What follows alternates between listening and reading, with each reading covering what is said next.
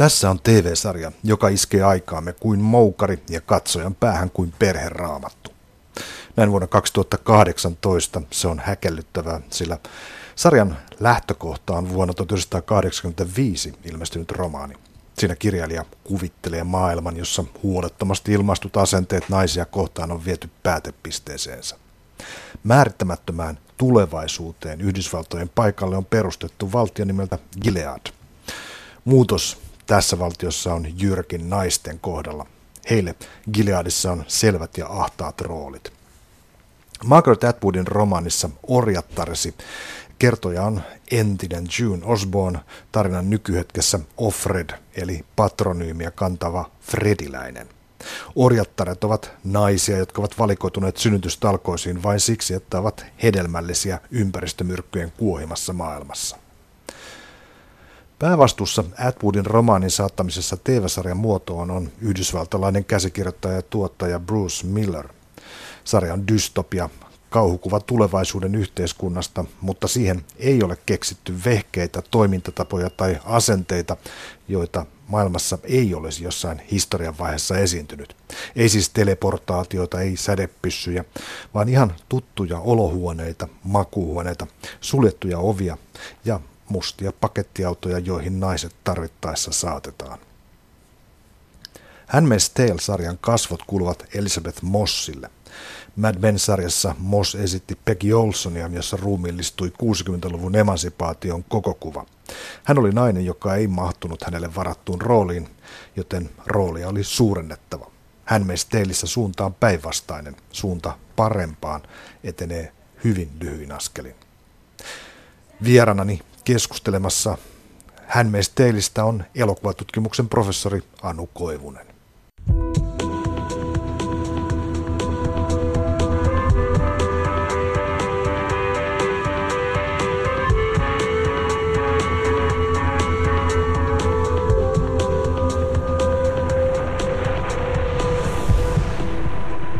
Anu Koivonen, tervetuloa television tiiliskiviin. Kiitoksia. Mun täytyy ottaa muutamia tällaisia ajankohtaisuutisia tähän eteen. Helsingin Sanomat kirjoitti joku aika sitten, että suomalaiset eivät enää synnytä ja nyt valtiovarainministeriökin huolissaan. Anu, mitä sä ajattelit tästä?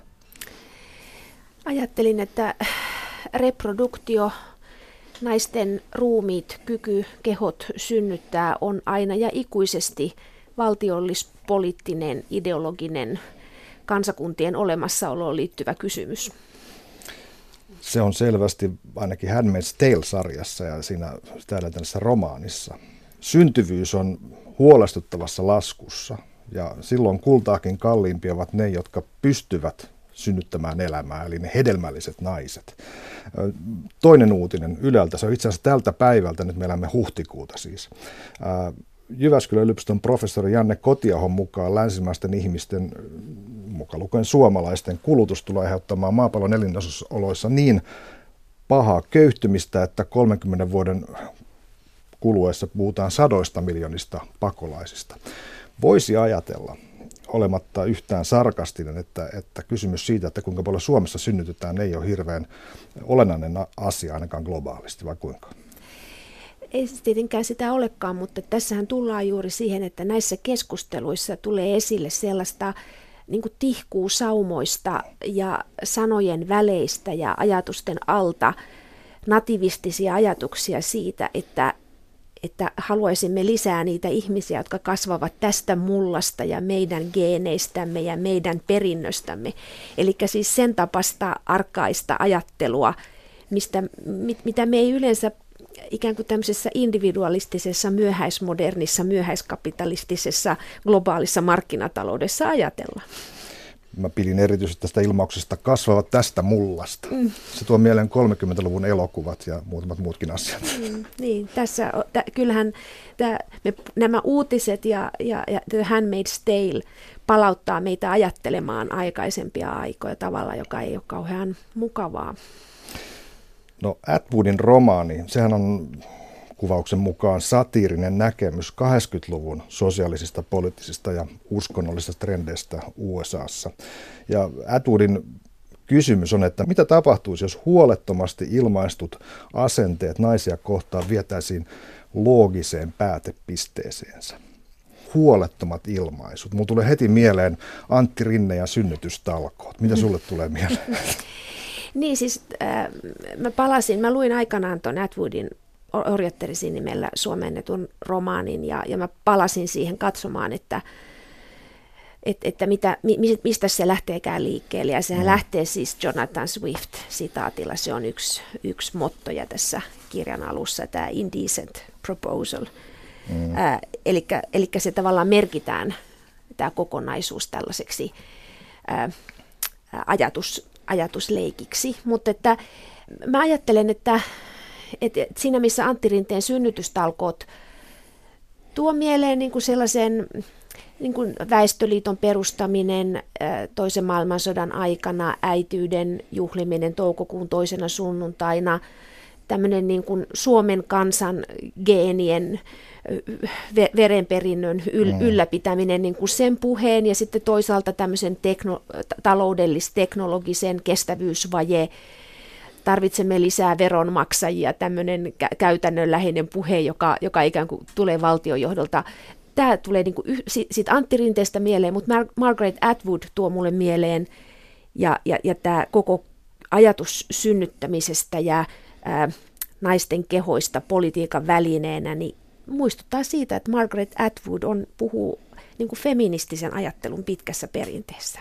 Sanopa hän sitä itse, muotoileepa hän sen itse sellaiseksi ajatukseksi tai ei, mutta että hän siis käytännössä tavallaan kirjoittaa fiktiota tai käytännössä ehkä väärin sanottu, mutta hän, mun lukutavan mukaisesti hän kirjoittaa niin kuin spekulatiivisen fiktion ää, aiheesta, josta 70-luvulla niin kutsutut radikaalifeministit puhuu, eli siitä, että naisten vapautuminen, se Sulamit Firestone oli tämmöinen mm. ekstremisti, amerikkalainen radikaalifeministi, joka 70-luvun puolivälissä kirjoitti The Dialectic of Sex-nimisen kirjan ja esitti ajatuksen, joka herätti ihan valtavasti pahaa verta kaikissa tällaisissa niin naisten arvoja, naisten kulttuuria, naisten vahvuutta, naisten kulttuuria, niin kuin resursseja ja erityisvoimavaroja juhlivissa feministeissä, Firestone esitti, että, että, että naisten, naiset pitää vapauttaa reproduktiosta, reproduktiivisesta työstä. Täytyy kehittää teknologioita, joilla voidaan hoitaa tämä synnyttäminen ja lisääntyminen kohdun ulkoisesti,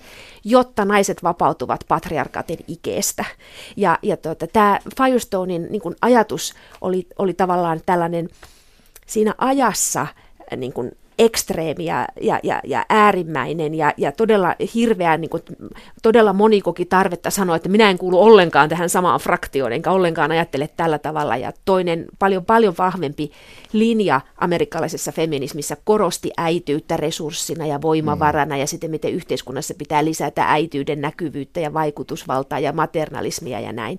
Ja, ja mä ajattelen, että että et Atwood eli tämän pohjoisamerikkalaisen keskustelun läpi ja se oli niin kuin hänen takaraivossaan, kun hän itse sitten tavallaan poliittisen ja ä, poliittisen analyysin ja maailmanpoliittisen analyysin ja, ja tämmöisen 80-lukulaisen reiganilaisen yhteiskunnan filterin läpi kirjoitti tämän röyhkeän mielikuvituksensa, että hän tavallaan niin kuin ammensi semmoisesta valtavan, niin, kuin niin terävästä kritiikistä, että sitä ei oikein pysty edes ajattelemaan. Mm.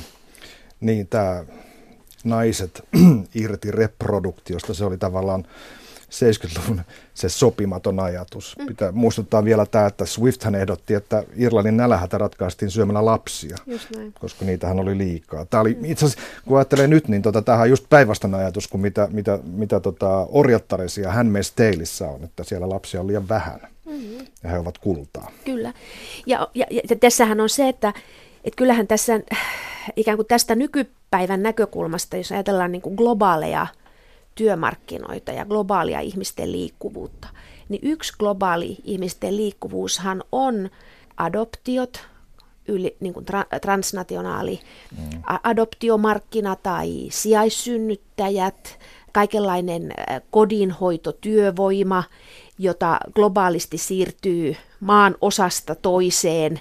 Siis tavallaan tämä tämmöinen arkis, niin kuin se, se, se, se sellainen naisten työ, tämähän on nimenomaan naiskehojen mm.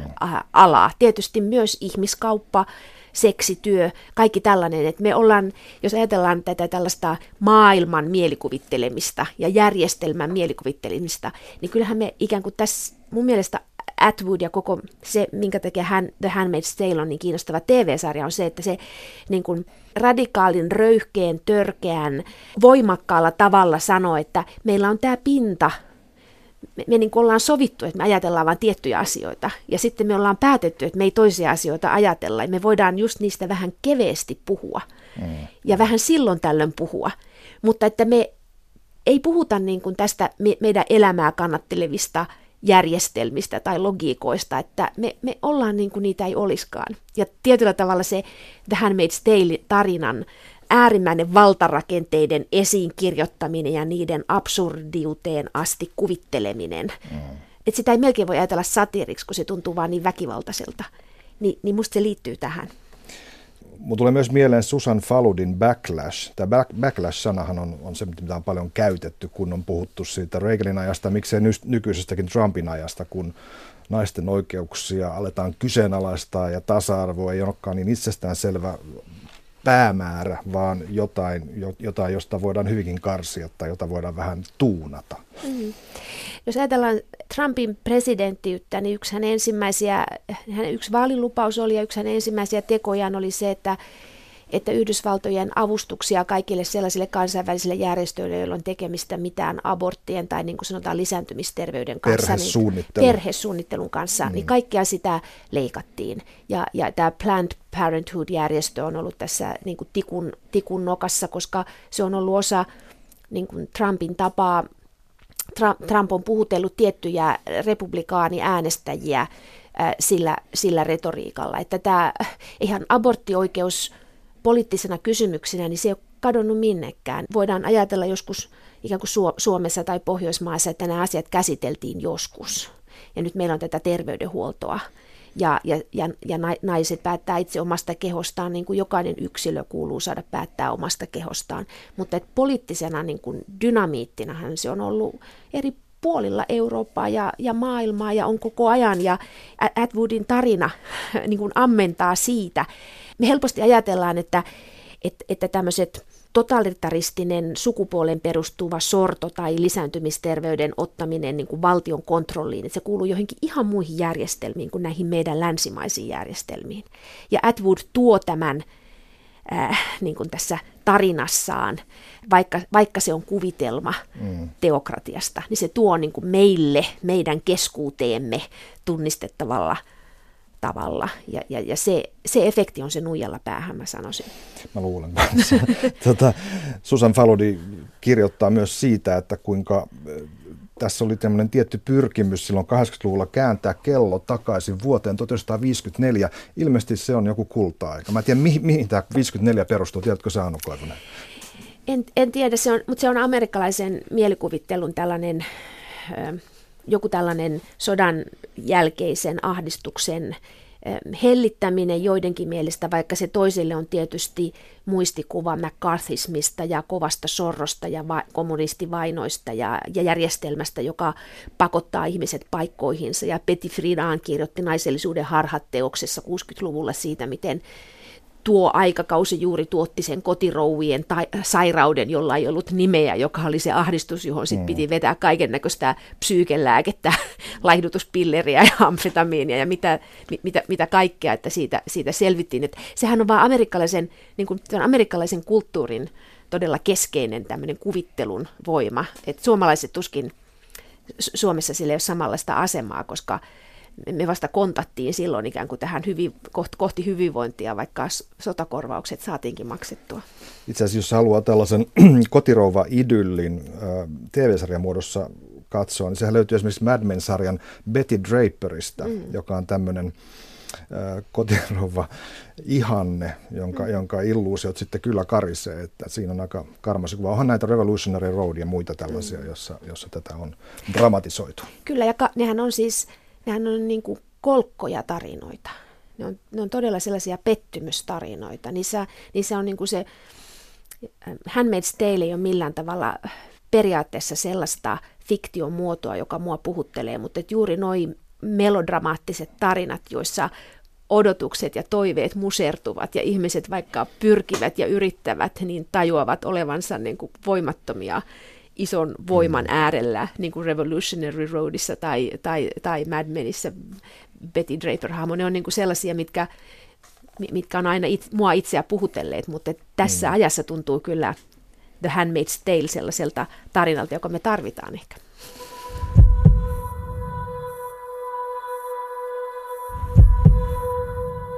kannattaa muistaa, että, että kun Trump valitsi varapresidentin, niin hän valitsi sinne ehkä tämän hallinnon uskonnollisimman tyypin.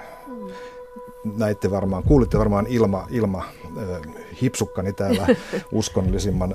Mike Pence on mies, joka ei voi äh, aterioida yksin kenenkään toisen naisen kanssa, jos ei se ole hänen vaimonsa. Tämä on ihan ilmennyt käytännössä. Mm. Eli tota, siellä on niin sanotusti hurskasta väkeä, joka tuo mieleen sitten taas tämän Handmaid's Gileadin nämä kommanderit, komentajat, jotka ei taas voi olla kahdestaan näiden orjattarien kanssa, että jopa nämä seremoniaaliset yhdynnätkin pitää suorittaa vaimon läsnä ollessa.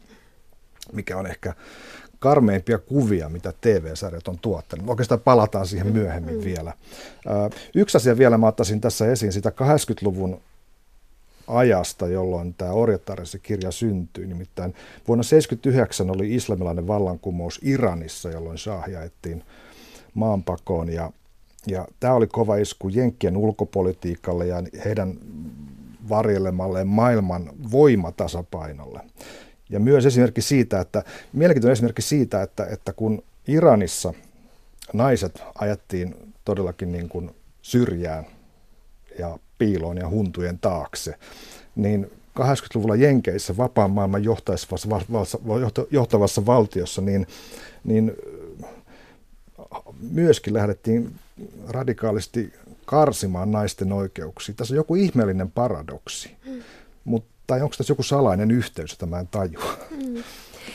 Mä ajattelen näin, että sukupuolen ja vallan suhteiden neuvotteluhistoria on, on niin moni polvista ja moni, monimutkaista. Ja tavallaan nämä tällaiset, tässä Handmaid's Tale-sarjassahan on tämä Serena Joy, tämän komentajan, ko- komentajan vaimo ja Offredin ää, päähenkilön ää, pomo. Se ää, henkilö, jonka, jonka puolesta Offredin tulee synnyttää lapsi, tulla raskaaksi ja synnyttää lapsi, koska Serena Joy ei hedelmöity hän, hän, hän ei tule raskaaksi. Ja, ja, ja se on ikään kuin näiden naisten paikka tässä uh, Handmaid's Tale-maailmassa. Sa- sarjan tuota, uh, itse asiassa vastaa kuudennessa jaksossa taitaa selvitä. Meille kerrotaan tämän Serena Join tarina.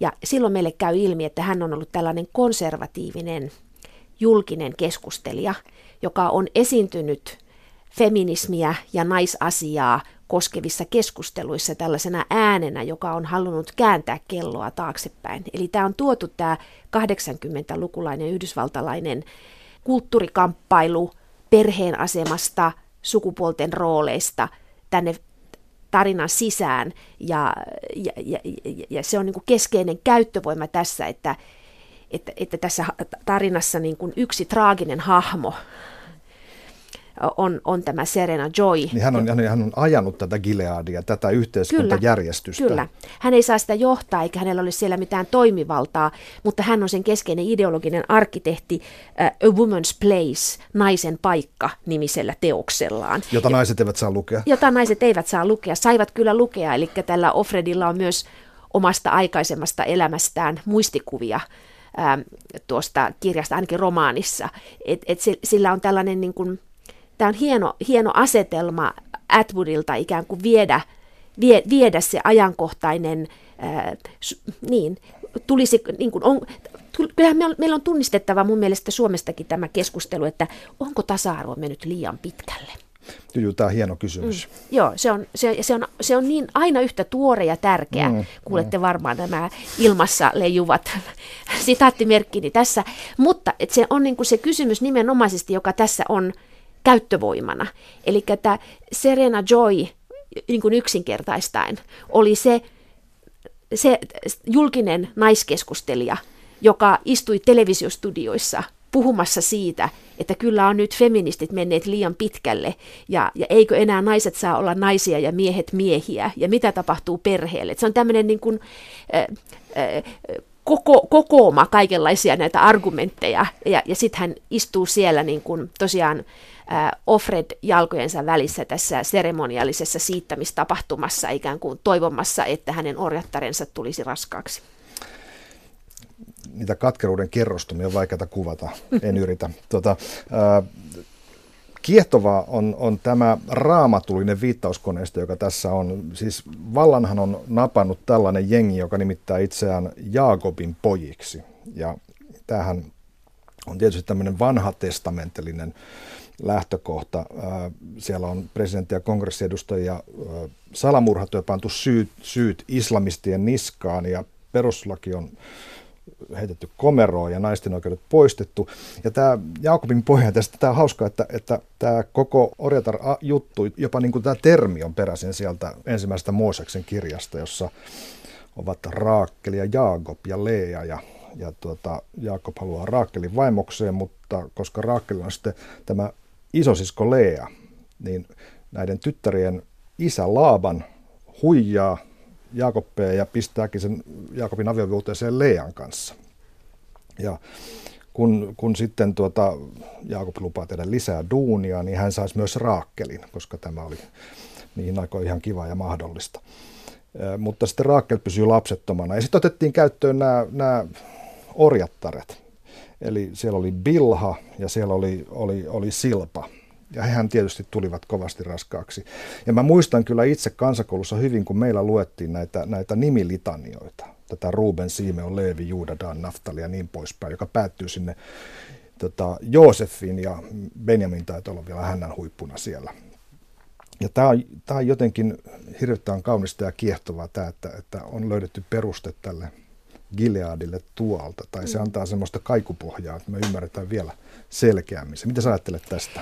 Mä ajattelen, että tässä on sellainen synkrenistinen ajatus, että tässä on sekä tämmöinen ikään kuin islamistinen järjestysajatus, joka, joka varmaan liittyy siihen Iranin, Iranin vallankumoukseen. Itsekin muistan, olin siis olin 12 silloin, kun se silloin, kun se tapahtui ja, ja, ja tavallaan se koko julkisuus, joka liittyi siihen, että minkä, mitä tarkoittaa islamilainen vallankumous. Se oli niin kuin kansainvälinen mediatapahtuma, mutta sitten se viedään niin kuin tähän kristinuskon niin kuin peri, per, perintöön ja, ja, ja muistutetaan meitä tällä nimityksellä näistä Jaakobin velji, veljistä ikään kuin, että kristilliset kirkot on täynnä tällaisia erilaisia ryhmittymiä, jotka tulkitsee raamattua ja, ja johtaa sieltä elämänohjeita ja esi- johtaa niistä myös niin kuin politiikkaa ja, ja, ja, ja toimintaohjeita sekä arkeen että kansakuntien elämään. Et mm. Itselleni hän tulee mieleen, koska siis vaan tyylin Paavalin synodi, joka on tämmöinen suomalaisissa naispappeuskeskusteluissa ja kaikissa niin kuin luterilaisen kirkon luterilaista kirkkoa koskeneissa keskusteluissa esillä ollut tällainen ryhmittymä. En tee niin kuin muuta, muita rinnastuksia, mutta että tavallaan Atwood on, on niin kuin taitava tässä kutomaan sellaista verkkoa, jossa niin kuin hän itse sitten on sanonut, niin kuin, että kaikki on tapahtunut joskus jossakin. Että kaikki uskomattomimmatkin asiat, niin hän pystyy tavallaan laittamaan niihin alaviitteen. Joo, joo ja tä, tästä, tästä siitä tulee ikään kuin kerroksisempaa. Se, se puhuu enemmän kuin pelkästään sen, mikä, mikä siinä on läsnä. Että siellä on kertomuksia kertomuksen alla ja, ja silloin kun myytti alkaa puhua sieltä, niin silloin me, tod, me on väistämättä todettava, että kyllä tässä, tässä niin kuin kaikuu vähän isommat äänet. Mm.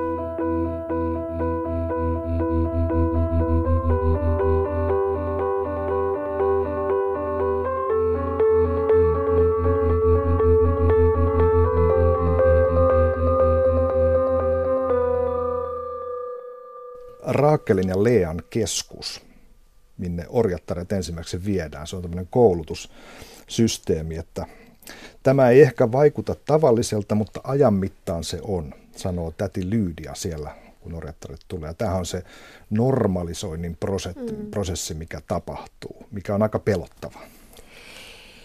Atwoodin romaanissa Orjattaresin, niin siinä on aika paljon se minäkertoja, joka on siis tämä Offred, niin minä kertoja tekee niin kuin paljon työtä pitäkseen ikään kuin kiinni siitä, että mikä on normaalia ja mikä ei ole normaalia. Että hän kiinnittää, minä kertoja kiinnittää huomiota asioihin, jotka olivat ennenkin näin ja ovat edelleenkin näin, koska niin mm. paljon on muuttunut niin radikaalisti. On kielletty niin paljon asioita, on niin paljon asioita, joita ei enää ole yksinkertaisesti olemassa ollenkaan, kuten esimerkiksi oikeusjärjestelmä mm. tai yliopisto. Ne on niin kuin lakanneet olemasta ja sitten on asioita, jotka ei vaan ole näille naisille enää avoinna ollenkaan. Mutta sitten on sellaisia arkisia asioita, niin kuin että jotain, että astiapyyhkeet oli ennenkin semmoisia kuin ne on nykyään. Mikä on normaalia ja mikä on epänormaalia, miten se alkaa, alkaa horjua, niin, niin sen mä näen, että se on myös tuossa televisiosarjassa sellainen teema, joka kulkee läpi, joka liittyy mun mielestä kaikkein keskeisimmin siihen väkivallan sietämiseen ja, ja siihen, että tot, kuinka totutaan siihen, että väkivalta on arkista tästä kristinusko näkemyksestä tässä sarjassa ja kirjassa mä haluaisin kysyä sulta, kun siellähän sarjassakin nähdään, että korjattaret kävelee kaupungilla ja siellä puretaan kirkkoa. Niin mistä oikein on kyse? Mikä oikein se on se, se kristinuskon kuvio tässä näin? Että onko, onko se pelkkää sanahelinää? Se on musta kiinnostava, koska mä mietin myös sitä, että onko siinä kyse siitä, että Suomessakin lahko on sanana niin kuin mm. negatiivisesti – ää, latautunut, että ikään kuin joku lahko on ottanut vallan. Että halutaan pitää, e, tehdä ero siihen, että joku kirkko olisi ottanut vallan. Et, et, että tässä se on ikään kuin Atwoodilla ehkä niin kuin yksi strategia tässä, että hän ei kohtele uskontoa minä monoliittina. Että tässä ei, tässä ei ikään kuin aseteta uskontoa syytteeseen tai ää, vastuulliseksi tästä kaikesta, vaan että et, et, et, et uskonto on monenlaisia asioita ja nyt nämä tämä Gileadissa, niin, niin kirkot, ihan ikään kuin muutkin oikeuslaitos ja yliopistot tai, tai vapaa mm. media, ne puretaan, poistetaan, ne kielletään, niitä ei ole enää olemassa ja sen sijaan tämmöinen autokraattinen järjestelmä tai teokraattinen järjestelmä, jossa niin kuin itsensä Jumalan asemaan mm. asettaneet yksilöt ryhmänä tiety, tietyssä hierarkiassa tietynlaisten keskenään sopimiensa kaavojen ja sääntöjen mukaisesti ää, alkaa hallita yhteiskuntaa, koska kirkkohan, kirkollahan on, jos ajatellaan historiallisesti, niin kirkko on ollut yksi sääntöjärjestelmä, niin sehän olisi tällaiselle jollei, se, jollei, jollei, jollei tämä niin kuin, ja Jaakobin veljekset tule sieltä kirkosta, niin sehän olisi kilpaileva, kilpaileva sääntöjärjestelmä. Nythän meillä on niin kuin tässä omassa ajassamme, me voidaan niin kuin nähdä monia kilpailevia sääntöjärjestelmiä, erilaisia kirkkoja ja, ja erilaisia kirkkoja, kirkkojen ulkopuolisia sääntöjärjestelmiä, jotka, jotka joutuu hankauksia, joita sitten valtiot sovittelee tai joita ylikansallisesti sovitellaan. Mutta että tässä niin kuin kliinisessä maailmassa, joksi Gilead pyrkii niin kuin, tavallaan siihen täydelliseen kontrolliin, mm. niin siellä täyt, saa olla vain yksi järjestelmä. Aivan. Mun tuli tietyllä tavalla mieleen se, kun sunnit tuhoaa sijatemppeleitä tai päinvastoin. No, mennään, mennään vähän siihen, että millä tavalla hän meistä tarjoaa sen tarinansa. M- mitä tässä niin kuin, tapahtuu? Mikä on se kerronnan metodi? Lähtökohtaan on, että pariskunta tyttärensä kanssa on pakenemassa Kanadaan. Ja, ja mikä mun tulee ensimmäisenä mieleen, on se, äh, ihan niin kuin auditiivisena kokemuksena, että kun se Volvo siellä maaseututiellä menee ja nämä pakenee ja sireenit ulvoo, ja, ja Sirenestähän tulee tämä tämmöinen, tämmöinen glissando-ääni, semmoinen liukuva ääni, joka menee korkealla, laskee, vähän nousee taas. Ja sitten tätä on käytetty musiikissa. Adam Taylorin musiikki kulkee jatkuvasti semmoisen, että se laskee sellaisen puolisävä laskelun. Ja tota, tämä tuo semmoista jatkuvaa uhan tuntua ja se assosioituu heti sitten sireeniin. Ollaan koko ajan ikään kuin hälytystilassa. Mm. Mutta tämähän on hirveän komeen näköistä katsottavaa tämä sarja. Eli, eli se on hyvin vaikuttava visuaalisesti. Mitä sä ajattelit siitä? Siis näköelämyksenä sehän on niin kuin huikkaisevan kaunis ja se elokuvassa on niin kuin puhuttu tällaisesta ää, väkivallan estetisoinnin tendenssistä pitkään, että miten väkivalta on niin kuin visuaalisesti voi olla kaunista. Ja tässä, tässä sarjassa se ei ole pelkästään ikään kuin verenvuodatusta tai kidutusta tai raiskauksia tai pahoinpitelyä, vaan että kun se väkivalta liittyy siihen esteettiseen kontrolliin, siihen, että valkoinen on valkoista ja punainen on punaista ja sininen on sinistä ja turkoosi on turkoosi ja kaikki, niin kuin se tavallaan se värikoodaus, se, se, niiden värien täsmällisyys on niin kuin väkivaltaa sinänsä. Et, eli, eli jos sä oot jos jonkun värinen, niin sä oot, sä oot tietyn roolinen, sun asema on tämä. Mm, sä oot tietyssä hierarkian paikassa siinä, siinä järjestelmässä ja, ja sut on niin kuin tarkkaan määritelty. Ja samanaikaisesti sun yksilöllisyys on täydellisesti kielletty ja poistettu. Nämä orjattaret on pukeutuu punaisin, punaisiin viittoihin ja valkoisiin hilkkoihin. Tätä on käytetty myös markkinointijuttuna, mutta myös tällaisena niin kuin mielenosoituksellisena koodina Yhdysvalloissa. Mm. Eli se on, se on vaan niin, sehän on hyvin brändäytyvä juttu. Kirjamessuillakin näin tällaisia tota, Göteborgissa. Ai ja, niin, joo. Tämä sarja, sa, sarja julkaistiin keväällä 17 ja, ja, ja samoihin aikoihin oli eri puolilla – Yhdysvaltoja tai Pohjois-Amerikkaa ja, ja Suomessa ja Euroopassakin virkattiin näitä, näitä tuota, pusihätejä, erinäköisiä va- vaaleanpunaisia myssyjä va- vastareaktiona presidentti Trumpin erilaisille seksistisille näkemyksille ja politiikoille, että et, et, se, se, tämä yhteenkietoutuma niin kuin Trumpin ajan alkaminen ja sitten tämän sarjan tuleminen on kiinnostava monessa mielessä, koska paitsi että se kiinnittää huomiota ikään kuin tällaisiin vallankäytön muotoihin ja, ja tässä tapauksessa niin kuin naisten kehojen ja, ja, ja, ja reproduktion kontrolliin, niin se kiinnittää huomiota myös tähän niin kuin vastarinnan, vallan ja vastarinnan dynamiikkaan, että, että voimakas repressio, voimakas tukahduttava valta tai voimakas kieltävä valta synnyttää vastareaktioita vapaassa maailmassa – Aivan. vapaassa maailmassa, silloin kun on niin kuin sananvapautta ja on kokoontumisvapautta ja, ja liikun, li, liikkumisen vapautta, niin vastarintaa syntyy. Ja sitten tässä The Handmaid's Talein maailmassa, siinäkin on, siinä on niin kuin aukoton kontrolli, mutta ei ihan aukoton. Ja katsojana mun mielestä tämä, se, se on tämän sarjan niin kuin keskeinen muoto on se, että se alusta alkaen, ihan samalla tavalla kuin romaanikin, niin, niin alkaa kiinnittää, se, se kauhistuttaa se väkivallan ja kontrollin läsnäolo, mutta mutta katsojana ja, ja, ja lukijana koko ajan ikään kuin kiinnittää huomiota siihen, että missä on niitä toivon pilkahduksia tai missä on pieniä murtumia tai että miten se täydellinen kontrolli ei kuitenkaan ole mahdollista. Että tämä dynamiikka on minusta tässä se kiinno, kaikkein kiinnostavin asia.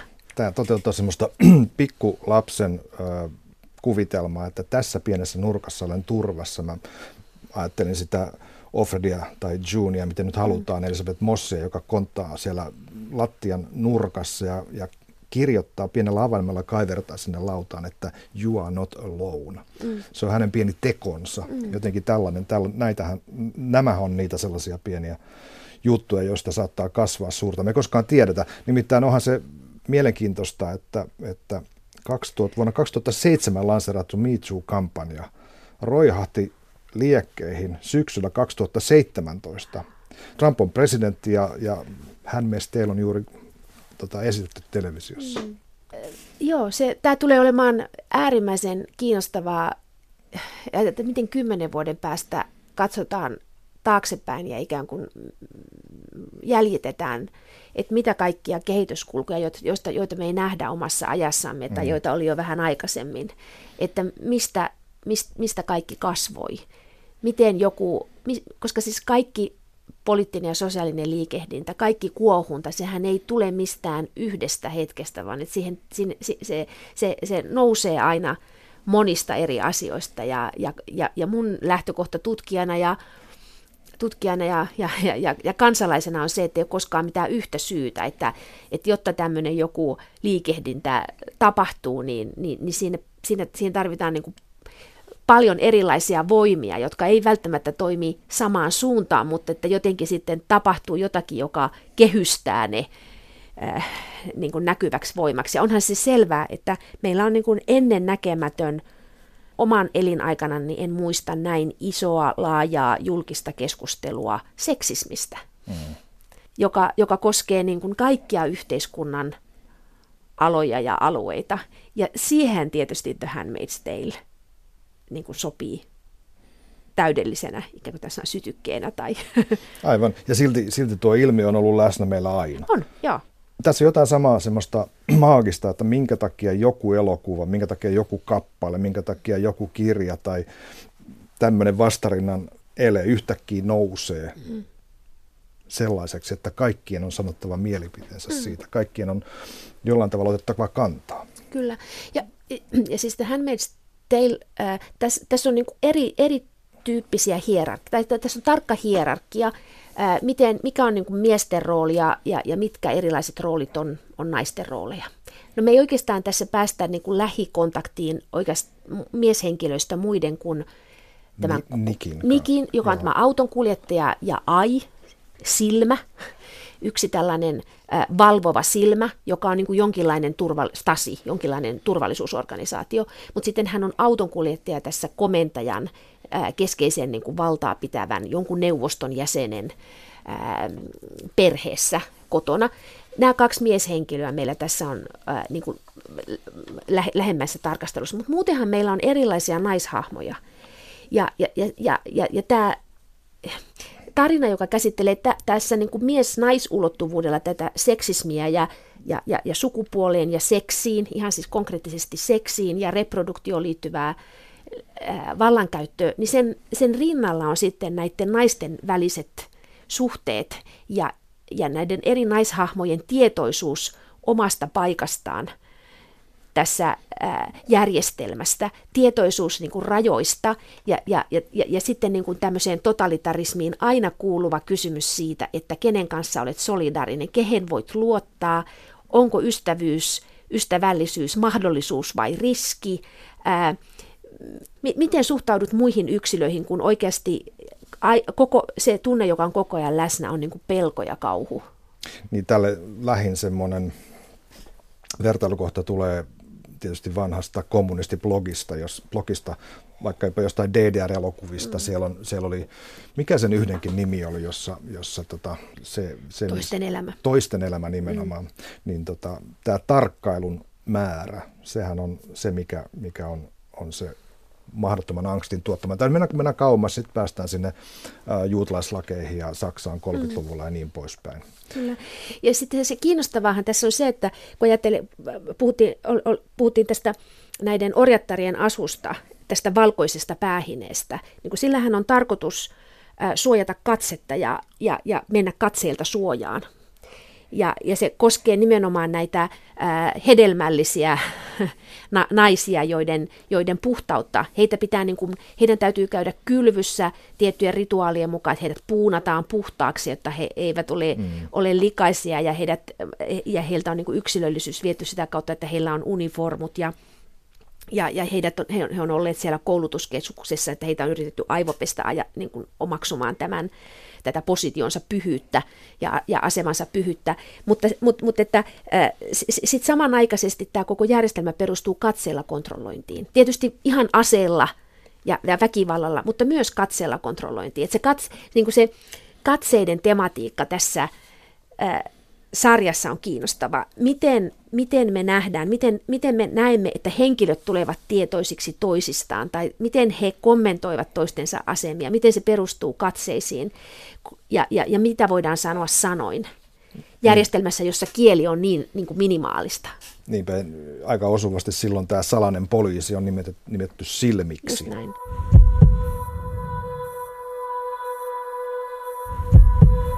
Vaimot, vaimot ja tyttäret on, on orjattaret, punaisissa on martat, jotka hoitaa kotitaloushommia, he on semmoisessa vihreässä asuissa ja sitten on tädit, jotka on pukeutuneet perunasäkkeihin, ruskeat vehkeet, tämä ruskea säkki päällä. Täti Lyydia on, on tämä yksi, joka, joka meille tuttuja orjattaria siellä hoitelee ja kouluttelee ja hän on, hän on erittäin ikävä tapaus, mutta kummalla tavalla sarjan myötä alkaa osoittaa myötätuntoa tiettyjä, tiettyjä orjattaria kohtaan. Mm. Ja paljonkaan ei voi tässä kohdin puhua siis tällaisesta naisten välisestä solidaarisuudesta. Ei, mutta tässä, on, tässä onkin se, että mä ajattelen, että se, että meille kuudennessa jaksossa avataan se Serena Join tragedia siitä, että hän on ollut se ideologinen visionääri, jonka hirveä luomus tämä Gilead on päässyt tapahtumaan, mutta häneltä on kielletty, niin kuin, hän ei saa hän, hän, hän, hänellä ei ole mitään toimivaltaa siellä, että hän, kaikki se, mitä hän ajatusvoimallaan synnytti, niin, niin hän on sitten vaan se mahonainen siellä, ma, mahorouva, jolla on niin kuin se valta, val, valta siinä koti, kotitaloudessa, mutta, mutta ei mitään muuta.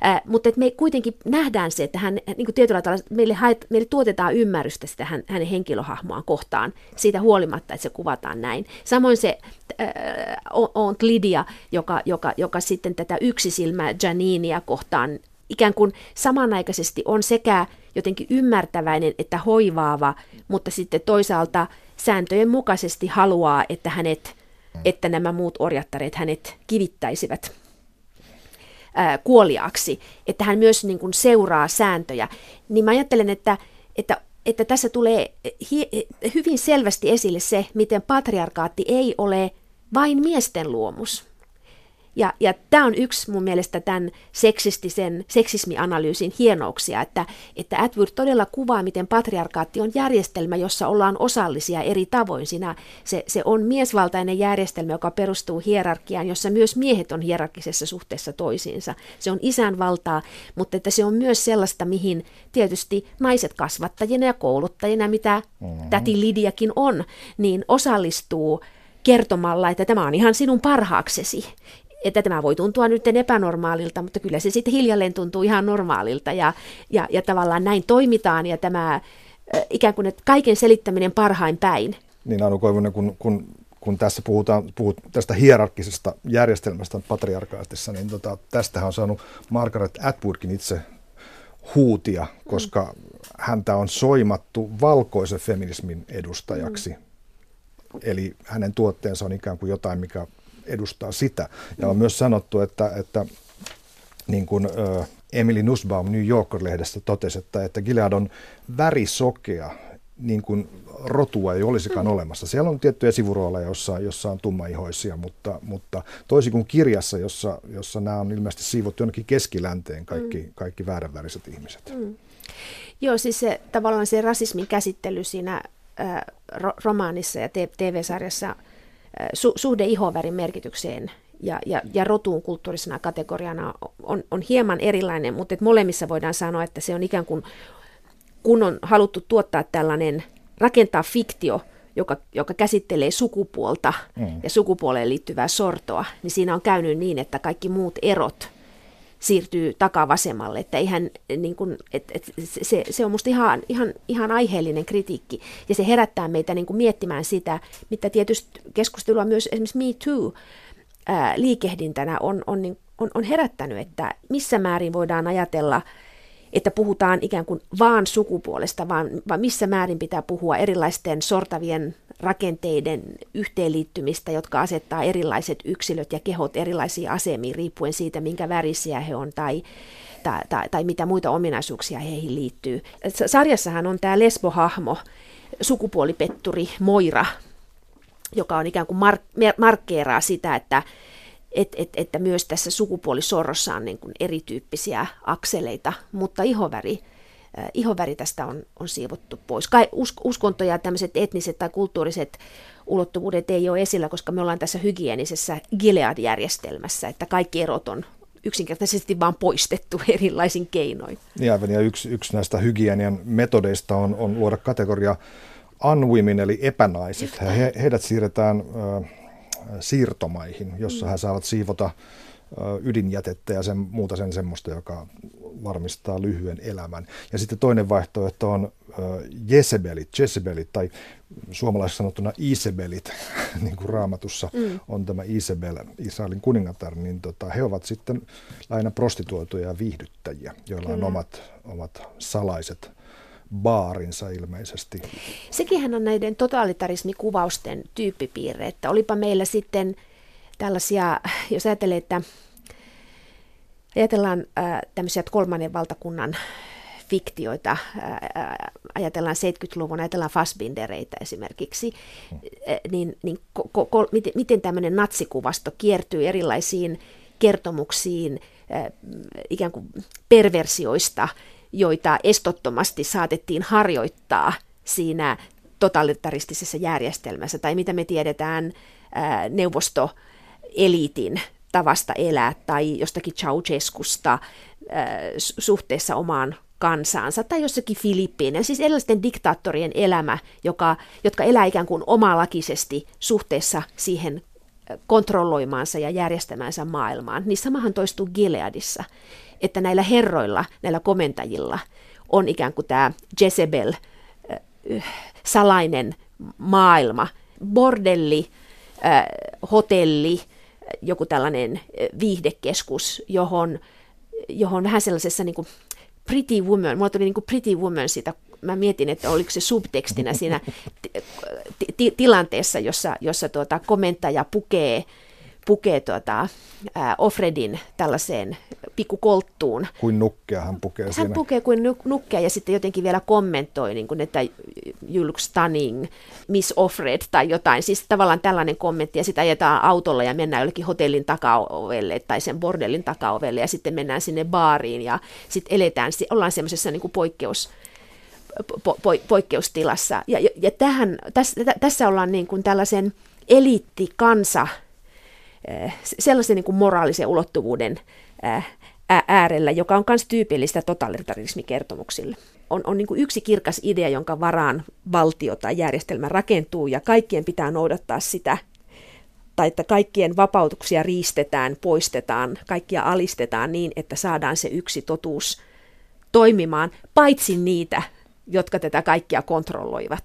Niinpä, sinne jää tyhjä tila, jossa voi liikkua, tai se suurin tila. Kyllä, joo. Uh, mun, mun tekee mieli nostaa vielä esiin tämä auton kuljettaja Silmä Nick mm. Blaine, uh, joka, jonka tausta avataan sen verran, että sieltä löytyy myöskin se koneisto, jolla on värvätty sitä, sitä, niitä kaadereita, jotka on tukeneet tätä Jaakobin poikien vallankumousta – Sieltä selviää, että hän on, hän on Michiganista kotoisin oleva kaveri, jolla on isä, joka sai potkut terästehtaalta, veli, joka ryhtyi juomaan ja hän on heitä sitten siellä, siellä hoitanut. Ja hän on sitten menee työnvälitystoimistoon, jonka nimi on Worthy Path.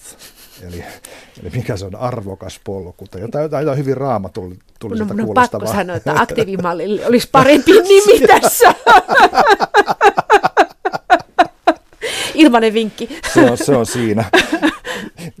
Joka tapauksessa virkailija siellä tarjoaa hänelle kahvit ja rekrytoi hänet että sanoo, että meillä on semmoista 30 semmoista, semmoista paikallisjärjestöä jo tässä näin, että meillä on, meillä on asia, jota me ajetaan. Kyllä. Ja siitä se lähtee, ja sitten me ollaankin jo siellä Gileadissa, jossa, jossa Nick on komentajan autonkuljettaja, jolle hänen kanssaan suhteeseen päätynyt Offred sanoi, että, että riittääkö sinulle tämä bullshit life, että peset Waterfordin autoa ja yrität saattaa orjattaren raskaaksi. Mä en voinut uskoa, että on olemassa, että tämä on niin kuin tari, tuossahan on radikalisoitumisen kuvaus. Niin on. Mutta sitä ei kuvata radikalisoitumisena, koska tämä maailma, tämän ta- sarjan rationaliteettihan on, on, on, me ollaan siellä sisällä, me ollaan, me ollaan siellä Gileadin äh, sisällä, jos, jos tämä jos, jos olisi tarina Isisistä, Niinpä. Ja, ja meille kerrottaisiin, tuota, niin me ajateltaisiin, että näin, näin radikalisoituminen tapahtuu. Mutta Nikin hahmo tässä mielessä ei niin kuin täytä mitään meidän mielikuvissa tällaisen niin kuin terroristitaistelijan. Hän on rauhallinen, mm. päättäväinen, sympaattisen mm. näköinen, aika lämminhenkinenkin Kyllä, henkilö. Hän vaan tekee hommiansa. Joo, mutta, mutta toisin kuin me ehkä ajatellaan jotain islamiradikaaleista, että heissä joku sisäsyntyisesti puhjennut fanaattisuus mm. yhtäkkiä mm. nostaa päätään esiin. Joo, ei. Mutta mut sinänsähän tässä tämän, tämän niin kuin ensimmäisen tuotantokauden keskeinen dynamiikka on, on se, että jos ajattelee, että ensimmäiset äh, viisi jaksoa on tätä Offredin, äh, ku, kuvataan sitä, että minkälaiseen järjestelmään, minkälainen järjestelmä Gilead on ja minkälaisia näiden naisten paikat on siellä. Sen, se ensimmäinen jaksohan on niin kuin järisyttävää, katsottavaa, kun se päättyy siihen ää, näiden, näiden, näiden orjattarien suorittamaan väkivaltaiseen murhaan. He, he, he surmaa käskystä äh, ikään kuin se, se, se, se, kun meille on ensinnä piirretty niin kuin kuva siitä väkivaltaisesta vapaudenriistosta, miten Juneista tuli Offred ja annettu siitä vähän tietoa. Se tarinahan niin kuin avautuu takautumien kautta. Tämä on niin kuin takautumakerrontaa koko, Kyllä. koko kymmenen kymmenen tuota osaa ensimmäinen, ensimmäinen tuotantokausi. Se, se niin kuin kaikki kauheus paljastuu hiljalleen, mutta meillä on kuitenkin hirveän vahva tuntu siitä, että hän on kohde. Ja sitten se ensimmäisen jakson loppu kääntää sen asetelman sillä tavalla, että me nähdään, miten nämä orjattaret myös nivotaan siihen väkivallan logiikkaan sitä kautta, että siellä on tällaisia kosto- tai niitä kutsutaan kai pelastusseremonioiksi tai joksikin. Niin kuin täällä, tässä aivan, ka- aivan. Ka- kaikilla on kauhean niin perversia, Muka, outo. Mukava eufemismi. Hiveltäviä tämmöisiä hienoja nimityksiä. Mutta että he kivittää yhden tuossa järjestelmässä rikollisen. Ää, ja, ja, ja se koko ensimmäinen, ensimmäinen tota, neljä, viisi jaksoa on tätä ää, ikään kuin tämän Offredin aseman tutkailua. Ja sitten alkaa tämä toimia, toimijuuden tila Offredille hiljalleen avautua tässä sarjassa. Ja, ja yksi ulottuvuus liittyy Nikiin sitä kautta, että kun ää, komentaja ei näissä siit, siittämisseremonioissaan saata Offredia raskaaksi, niin tämä Serena Joy keksii, että, että, että, että se sperma voidaan hankkia jostakin muualta – ja, ja hän järjestää, että autonkuljettaja voi toimia tämmöisenä niin kuin apusiittäjänä. Ja, ja tämä on osa, tämä on kaikki täydellisesti, niin kuin log, koska tässä on kyse vaan niin reproduktiosta.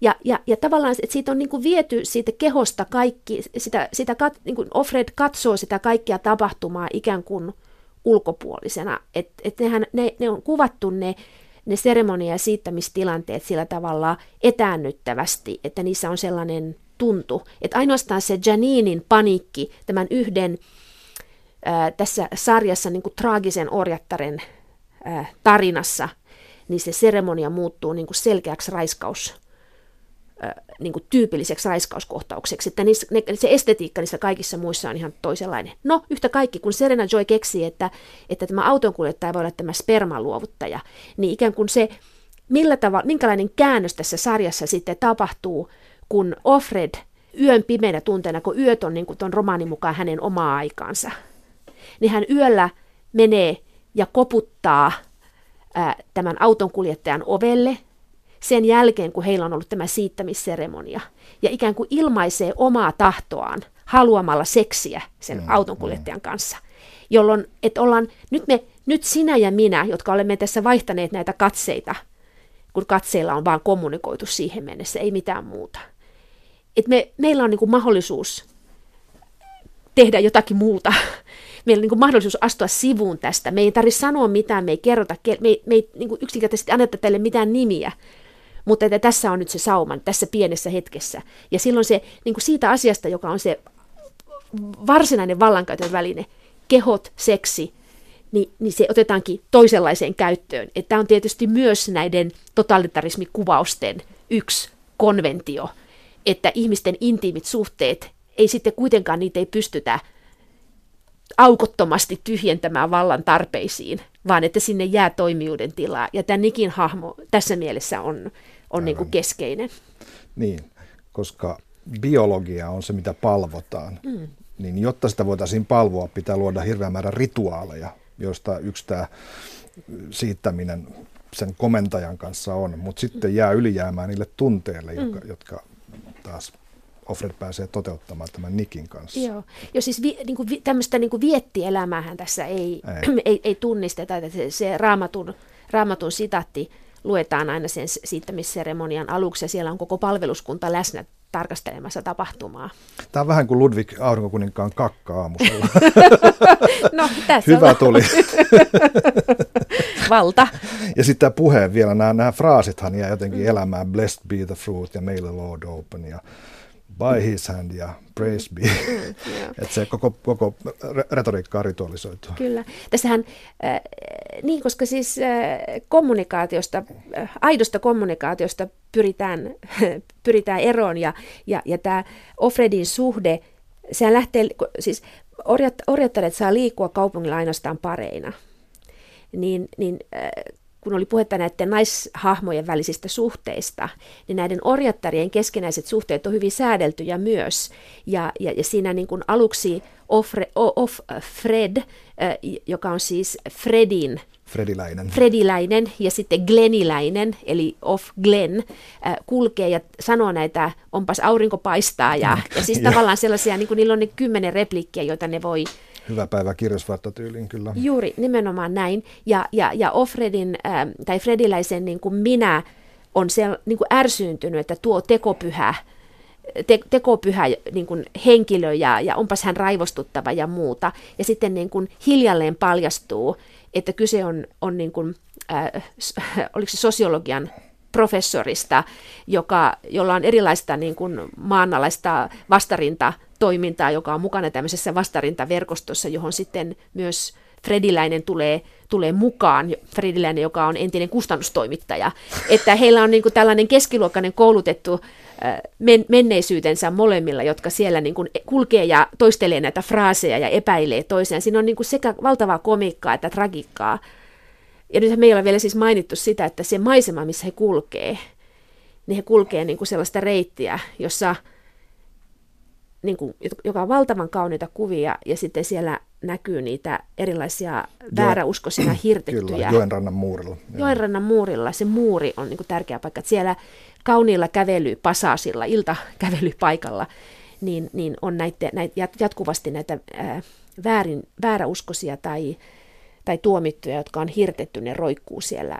Jopa niin, että, että tämä Janin jossain vaiheessa sanoi, että näyttipä oudolta, kun ei ole tässä ruumiita roikkumassa. Joo. Se liittyy just siihen normalisointiin. Se on mm. niin kuin, tässä on, eh, läpi tämän sarjan on sitä metapuhetta siitä normalisaatiosta, että miten sitä väkiva- mun mielestä sitä, että miten sitä väkivaltaa, eh, miten siitä tulee niin kuin tavallaan puu, ruumis. Elizabeth Moss, hän tietysti on, on et, et, koska tämä kaatuu niin vahvasti päähenkilön niskaan ja päähenkilön rooli niin jättimäinen, niin, niin Elizabeth Mosshan täytyy nyt nostaa tässä esiin, että, että hänessä on kyllä jotain erityistä. Pitää vielä myös mainita se, että, että tämä toimii pitkälti, varsinkin alkupuolella, niin hänen, hänen kertojan äänellään, josta tulee se ironia, josta tulee ne, ne, ne piikit sitä systeemiä kohtaan, että me tajutaan, että tässä on joku ajatteleva, taju, taju, taju, tajuava minä, joka, joka ei ole lainkaan samaa mieltä näiden asioiden kanssa. Se on niin kuin hirveän epäajanmukaista, noin paljon voiceoveria, noin paljon niin kuin sisäistä monologia, kerronta, äh, sisäistä puhetta, mutta se on toisaalta niin kuin tässä järjestelmässä, jossa se, se toimii, kun kuvataan maailmaa, jossa se puhe on kiellettyä. Että sen puheen poissaolo siitä kerronnallisesta maailmasta, siitä diegesiksestä – korostuu sitä kautta, että, että ne ajatukset tulee ikään kuin sisäisenä monologina, koska tois, siis Atwoodin romaanissahan se on, se on niin kuin minäkertojan vahvaa mm. puhetta ja, ja jatkuvaa reflektiota ja sellaista tunteiden, siinä on, siinä on niin kuin iso, iso kirjo erilaisia tunteita, tietysti tässä sarjassakin on, mutta että se on kirjallisena tekstinä toimii semmoinen siis minäkertoja toisella tavalla, että tässähän sitten alkaa painottua juoni, Aivan. juonikertomus ja sitten toisaalta se takautuma rakenne, joka on hirveän selkeä tässä TV-sarjassa, kun se lähtee liikkeelle siitä vapauden riistosta ja, ja juuri niistä sireeneistä, niin kuin sanoit, että se lähtee tavallaan tällaisena niin kuin rikosdraamana liikkeelle, jossa mun mielestä tämä, se alku tuottaa katsojalle sen odotuksen, että tässä – tulee jonkinlainen juoni, jonka tuloksena vapautuminen tapahtuu. Se on ikään kuin se, niin. se, se oletusarvo, joka tulee semmoisesta alusta kuin mikä tällä sarjalla on. Se ajatus, että sateenkaaren kaaren toisessa päässä on kulta, että siellä jotain, jotain, joku, joku palkinto tulee katsojalle. Niin, ja kyllähän tässä siinä mielessä tietysti tuleekin, että, että siinä vaiheessa, kun meksikolais äh, tuota, valtuuskunta tulee vierailemaan tänne Gileadiin valtiovierailulle, ja vaikka he tulee sinne hakemaan pohtimaan mahdollisuutta ostaa Gileadista ei suklaata, vaan, vaan, vaan tuota, hedelmällisiä naiskehoja oman väestöongelmansa ratkaisemiseen, niin, niin na, naispuolinen valtuuskunnan johtaja ja, ja hänen miespuolinen avustajansa sitten kuitenkin vaihtaa myös luottamuksen sanoja, tai Ofred ottaa riskin, Frediläni ottaa riskiä ja kertoo heille omasta tilanteestaan, ja, ja hän saa lähetettyä miehelleen viestin. Ja, ja, ja, ja sitä kautta ikään kuin ää, ensimmäisen tuotantokauden loppuun tulee pieni sateenkaari, kultapotti, varsinkin kun saamme myös tietää sitten siellä lopussa, että, että myös tytär on Frediläisen tai Junin ja Lukin tytär Hanna on, on elossa. Eli se odotukset nyt alkavaa toista tuotantokautta kohtaan liittyy jotenkin siihen, että miten, mitä, tälle, mitä tälle tarinalle käy. Ja tämähän on tietysti, jää, mä ajattelen, että tämä on niin kuin aika iso ristiriita tämän periaatteessa niin kuin täydellisen dystooppisen Kyllä. Niin kuin kokonaisuuden kanssa, että miten joku tarina, joka on tällainen dystopia, tällainen niin kuin totaalitäärinen kauhu, tarina tulevaisuudesta, niin miten me jotenkin katsojana, tai miten voidaan ajatella, että sillä voisi olla onnellinen loppu missään niin miten mielessä. tämä genre voi sallia mitään sellaista Juuri näin. kompromisoimatta itseään? Toi on oikea oppinen kysymys. Miten genre voi sallia? Mä puhuin niin tu- katsojan tunteista, mutta toi on juuri se, että miten se on mahdollista tämän genren puitteissa sovittaa nämä kaksi asiaa yhteen. No mä sanon yhden asian, joka vähän himmentää tätä kultasankoa siellä sateenkaaren päässä. Nimittäin kun, kun Offred siinä jakson lopussa ohjataan pakettiautoon sisälle, ja se pakettiauto, me ei tiedetä mitä hänelle tapahtuu, se pakettiauto lähtee liikkeelle, ja sitten alkaa soida Tom Pettin American Girl, joka on tämmöinen rockkappale vapauden ja matkustaminen ja tiellä kulkemisen biisi, joka tuottaa mm. semmoista hyvää, hyvää vapauden tuntua, niin se sama kappale esitettiin elokuvassa Uhrilampaat. Ja se on kohtauksessa, jossa, jossa nuori nainen ajaa autoa ja kuuntelee American Girlia ja laulaa, ja sitten tulee Buffalo Bill ja lykkää hänet omaan pakettiautoonsa. Ja se on kyllä viimeinen biisi, minkä hän kuuli.